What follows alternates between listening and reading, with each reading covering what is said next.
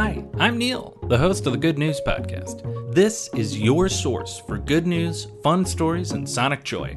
All of this goodness is coming to you from beautiful Chicago, Illinois.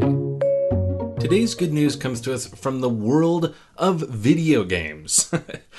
About five years ago on the Good News podcast, Colleen and I shared good news about a new accessible Xbox controller called the Xbox Adaptive Controller. It is a super cool, super sleek, customizable video game controller that can be used with your Xbox. As someone who plays video games and thinks that anyone who wants to should be able to as easily as possible, barring, you know, kids in school who need to get their homework done. aside from that, it feels really refreshing when companies put some design, thought, and effort into making their consoles and video games more accessible for everybody. Today, we're talking about the Access controller, which is a new controller for the PlayStation. It has a totally different aesthetic from the Xbox version, and really it feels like a whole different approach. It shows that companies are experimenting and working with people in the disabled gaming community to try new things and experiment. I'll try to describe the controller briefly, just so you have an idea what I'm talking about. There's sort of one circular platter where you are able to attach a bunch of different buttons around the outside of the circle, and they can be completely swapped and customized, and there are different shapes of buttons and they can be mapped to whatever you need them to do. And on a little arm coming out of that bigger circle is a joystick, which can also be customized, but from what I can see, it looks pretty much like an arcade game joystick. It's designed in a way that it can be used at any angle, it can be mounted to various surfaces, it can be used completely flat on a table as well. Compared to the minimalist Xbox Xbox adaptive controller, this really feels like the kitchen sink approach.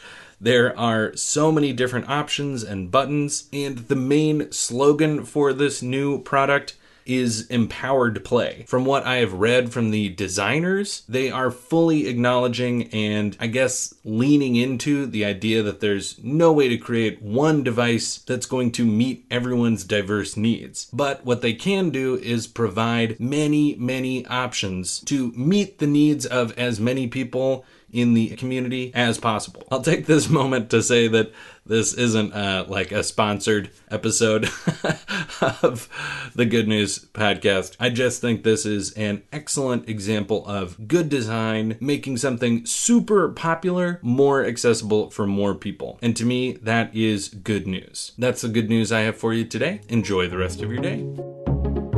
Thanks for listening. If you've got good news or an idea for the show, amazing. Send an email to hello at thegoodnewspodcast.fm. While you're at it, follow us on Twitter at the Good News Pod. If you love the show, think about supporting our Patreon or reviewing us wherever you're getting this podcast from. Both are great. The music you hear on the show is from Podington Bear. Have a great day.